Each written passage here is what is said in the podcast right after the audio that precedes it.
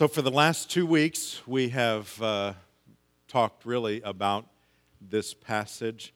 We began by uh, talking about what I called the playing field, which is really not a playing field, but it's a battlefield.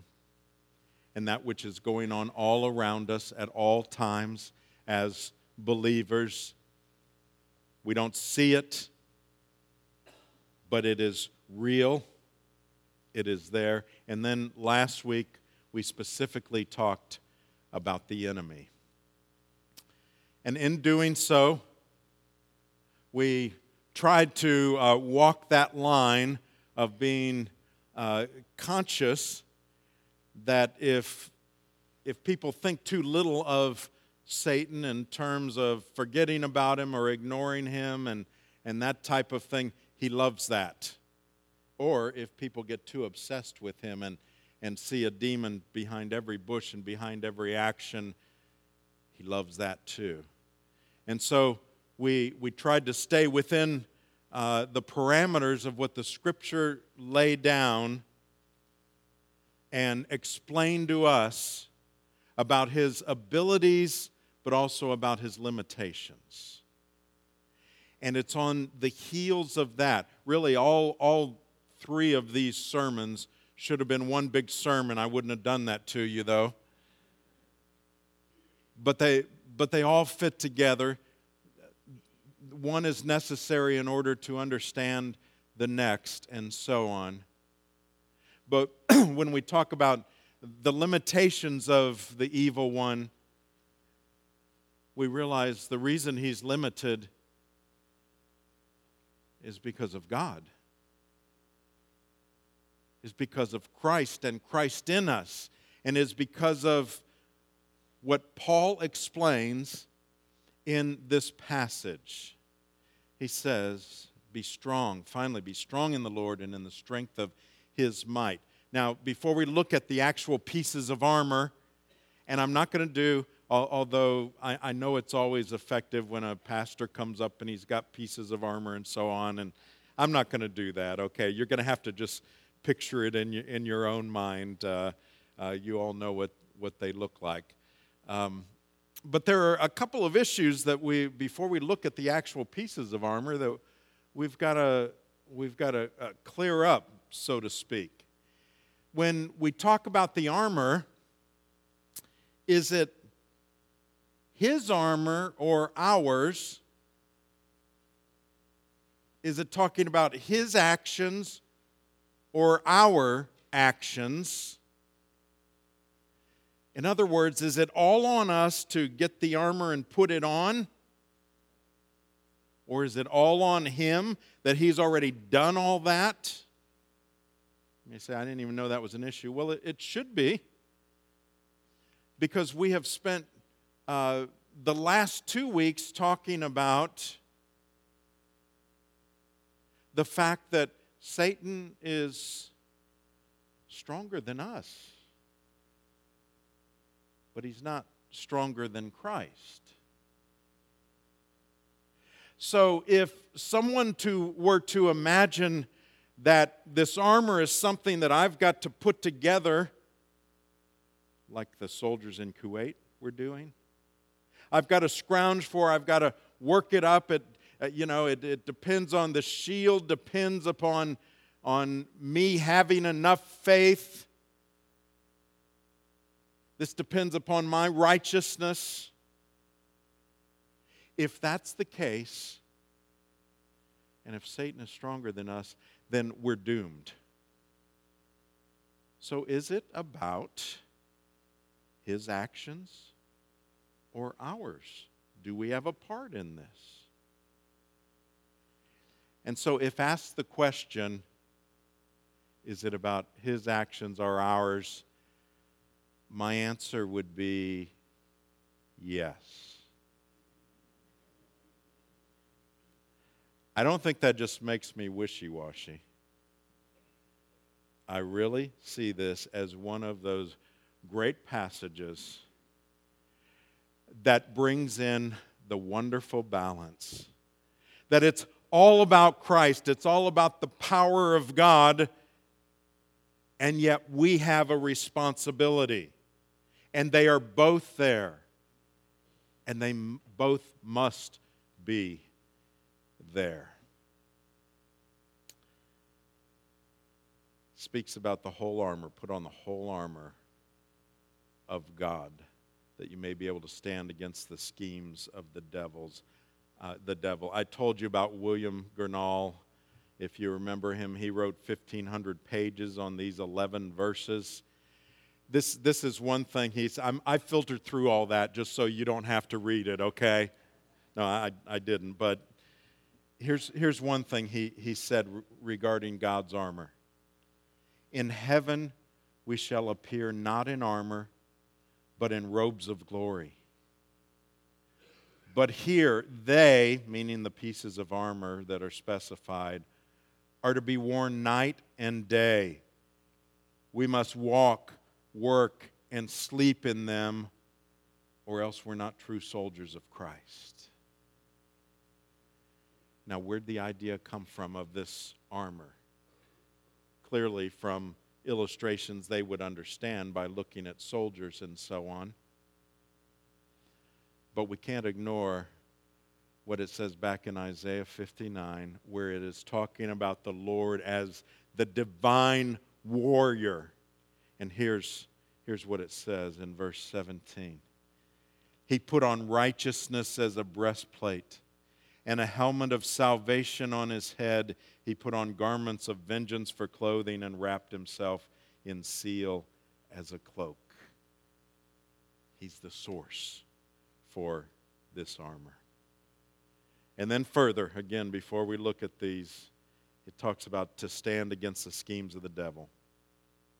If we cannot stand in our own strength, which is what I've told you for the last two weeks that Paul is saying, then that turns the whole interpretation of these next verses in, in one direction.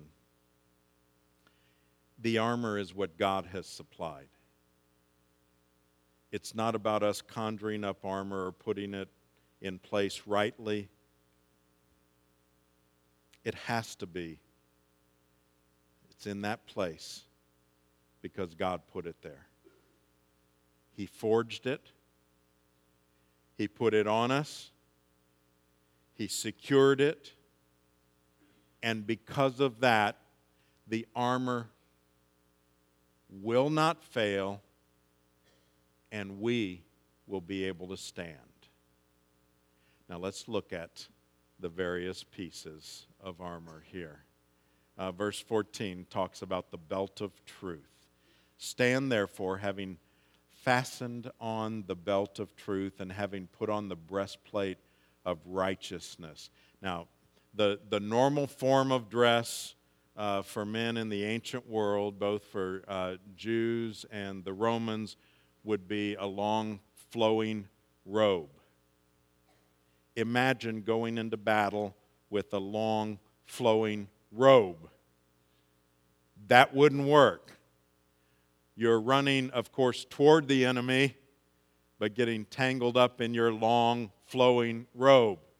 And so, what they would do is that they would pull up the robe uh, up, up above the knee, they would take uh, a belt and cinch it and cinch it tight so that they were then free to go in to battle. And he'd have this heavy belt uh, that pulled his robe up so that he could run and be agile within the battle. Now, first of all, in terms of significance here, the significance is what's first, and that's the truth. We know that Jesus said, I am the truth. What is this talking about here uh, in terms of this uh, belt of truth? Well, there's a couple of streams of, of thought. One is uh, that it's the truth of the gospel. In other words, the precious doctrines of the faith. Remember, this is what, what will fight against, what will defeat the schemes of the devil. So you can think in that, that one way, uh, the doctrines of the faith. Now, if that's the case, how well are you prepared for battle? What if you have a, a neighbor or a coworker or somebody in your school that says to you, you know, you say something about your church and they say, "Oh, what does your church believe?" What are you going to say?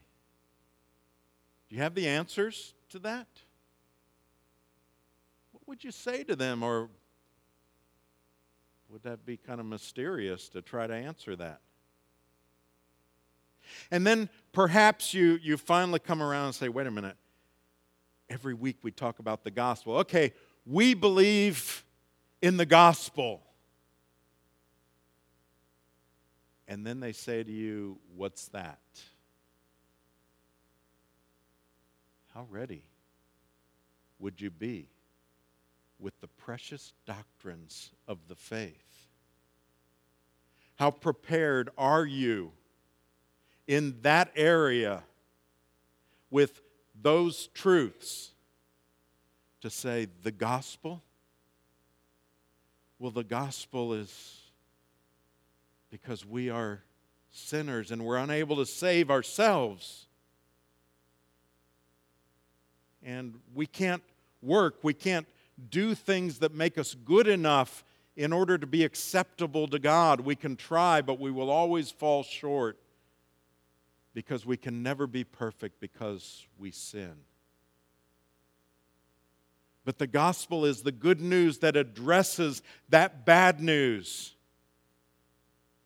The gospel is that Jesus Christ was good enough, He was perfect.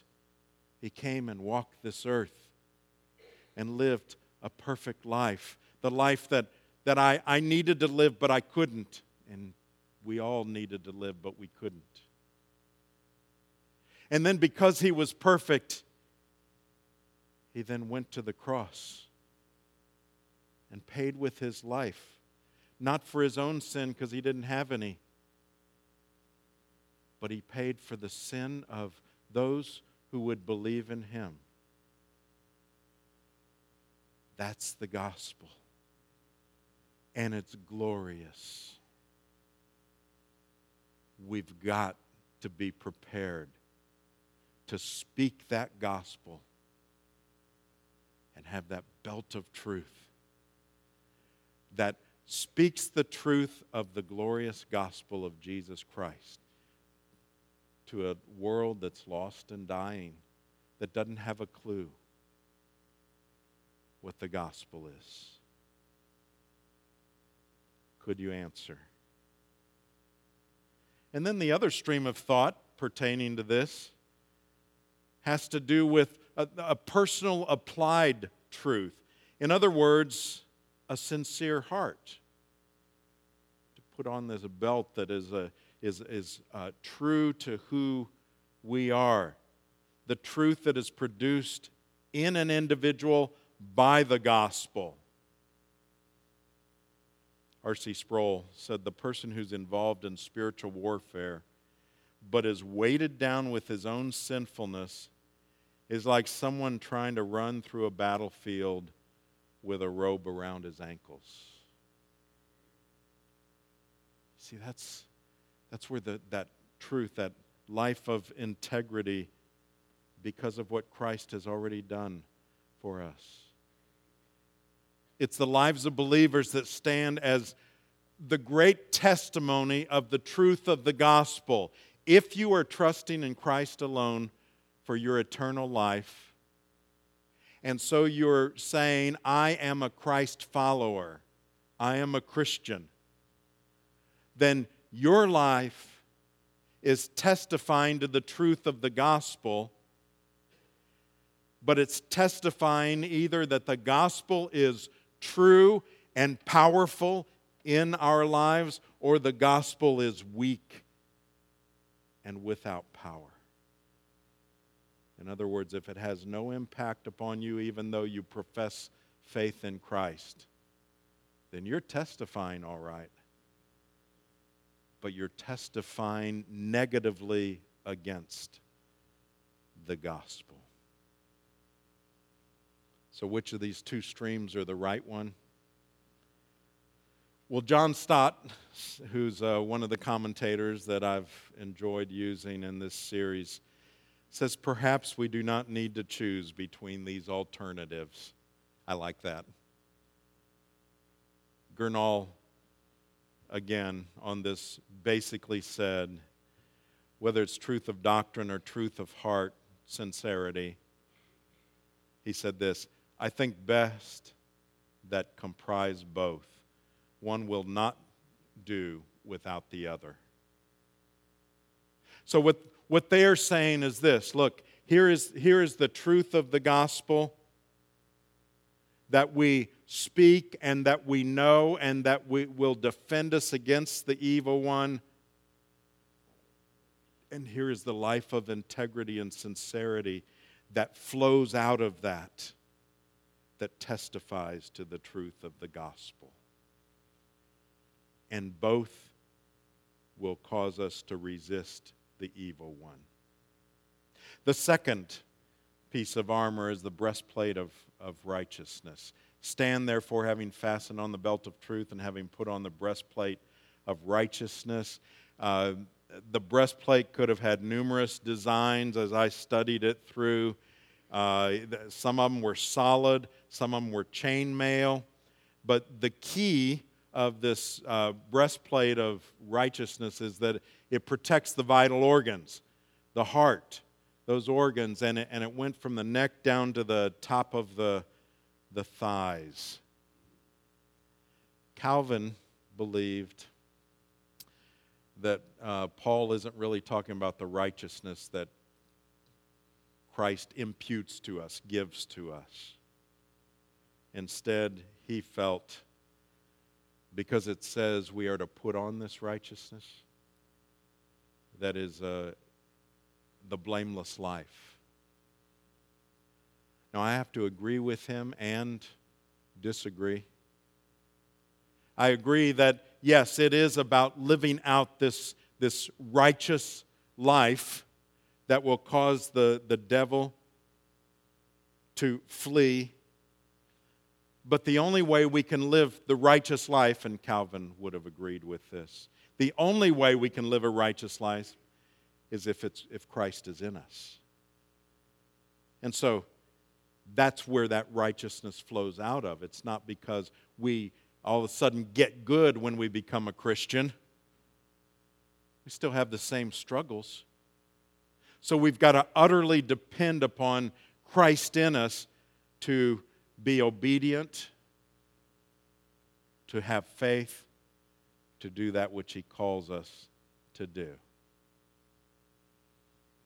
Living with unconfessed sin does not prepare us for or enable us to engage successfully in spiritual warfare. We've got to deal with it. But we won't be righteous without the righteousness of Christ. And then he talks about uh, our shoes, the gospel of peace. Verse 15, and as shoes for your feet, having put on the readiness given by the gospel of peace. Now, imagine going into battle without shoes. Uh, I won't even walk out on the beach without shoes, you know? And, it, you know, you, you picture somebody walking on a burning up beach, and you know what it looks like, you know, the, you know, tiptoeing around and so on. You, you couldn't possibly engage in a, in a battle when there's, you go out onto a battlefield and there's sharp things, there's weapons, there's all kinds of things that will cause you, all you can think about is, is your, your uh, feet that don't have shoes on and he says, Look, you got to have them. And especially, you know, up until the last century or two, it was all about the army moving the, the uh, army from here to there. It was all about foot soldiers. And so that's what he's referring to. My dad served in World War II and in Korea. And one of the problems in Korea was the severe climate. Uh, the areas were so damp that when the temperature lowered,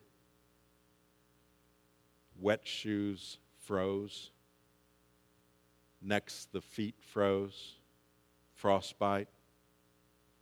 So the soldiers not only had to worry about the, the weapons of the enemy, they had to worry about just the, the, the climate and, and surviving uh, uh, with inadequate clothing.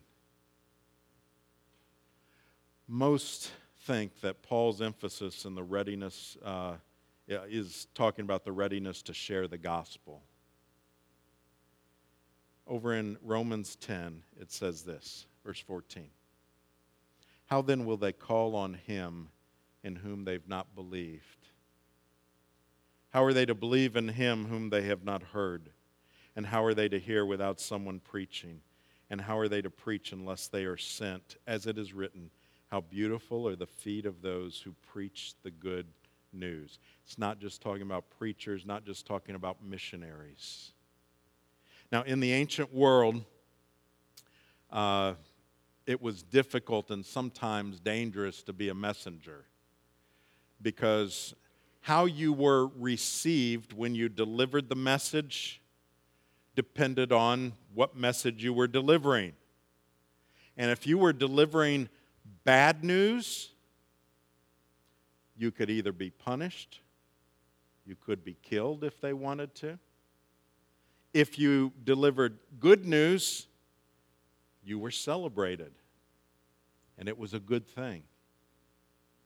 So the, the watchmen in, uh, in the cities would often see a messenger coming toward the city. And, uh, you know, they would sometimes make a little game of whether they were bringing good news or bad news. And they could tell. Those that were bringing bad news would be trudging along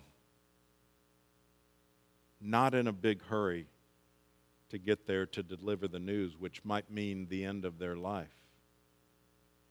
But those who had good news would be light on their feet, moving as quickly as they could, the dust flying, because they were anxious to deliver that good news. And that's the idea here and in the Old Testament where this was quoted. And that is how beautiful are the feet of those who bring good news. That's what we've been given the good news of the gospel. And sometimes I fear that we treat it like we are bringing bad news because we're worried how it will be received. And we trudge along or we keep it to ourselves. And yet, Paul indicates that that is a part of that which defeats the evil one. And that is this good news as it's shared.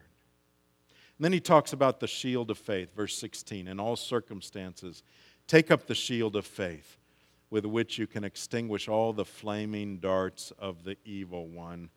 Now, that would not be, you, you might think of, because we've all seen these on TV, the gladiator with the little round shield. Uh, that's not what it's talking about here. This would be one of the, the huge uh, shields that would be like two to three feet wide, and some of them were six, some even longer, uh, tall.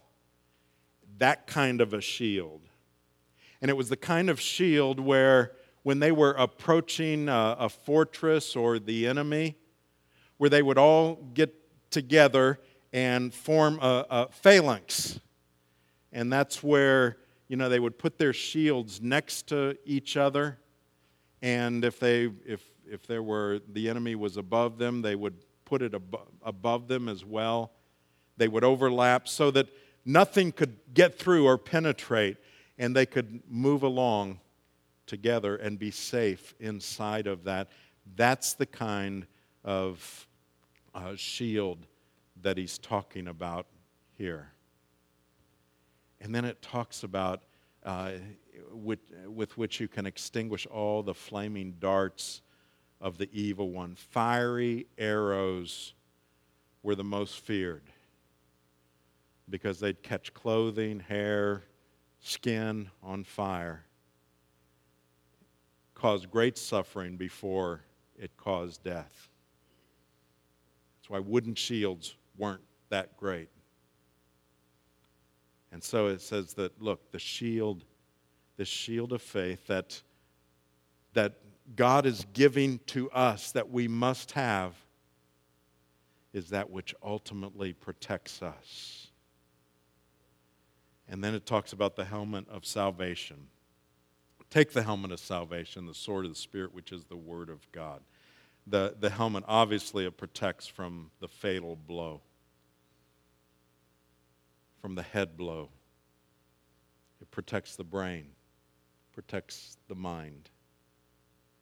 Oswald Chambers said, As long as the devil can keep us terrified of thinking, he will always limit the work of God in our souls.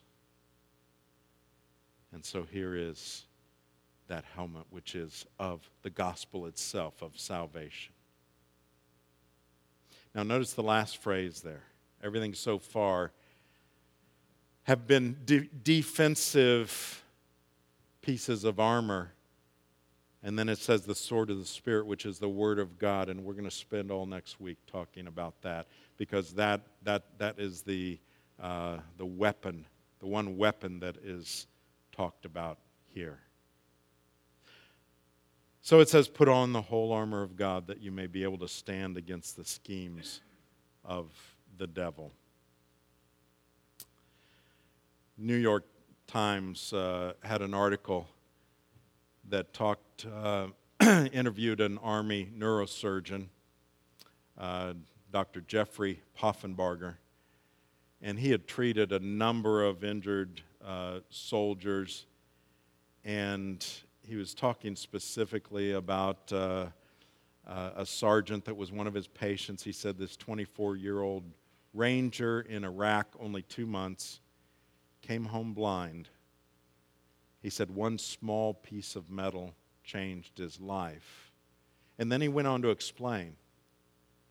He said there, there is a little area between where the helmet ends and the body armor starts. And we're seeing a lot of guys getting hit right there. Now, obviously, what that means is they're getting hit in other places as well, but, but it's getting through there. And as I read that, thought about our armor. Paul is very clear. We got to put it all on. And we must assume that because God designed it for us, if we do that, we will be protected there will not be those gaps where the evil one can send a, a heat seeking arrow to penetrate. But we can't piecemeal our armor, or we'll be vulnerable. So we need Christ and we need all of Him. It's the whole armor. We need Jesus, who throughout his life did not wear armor, but had all of that armor perfectly on him. And then went to the cross. And there suffered for us. We need Jesus as Lord and Savior. We need Jesus as friend and brother. We need Jesus as protector and defender. And we need him as comforter and peacemaker. And if we have all of Jesus by faith, trusting in him alone for our eternal life, then we may be able to withstand the evil day and having done all to stand. Let's bow together.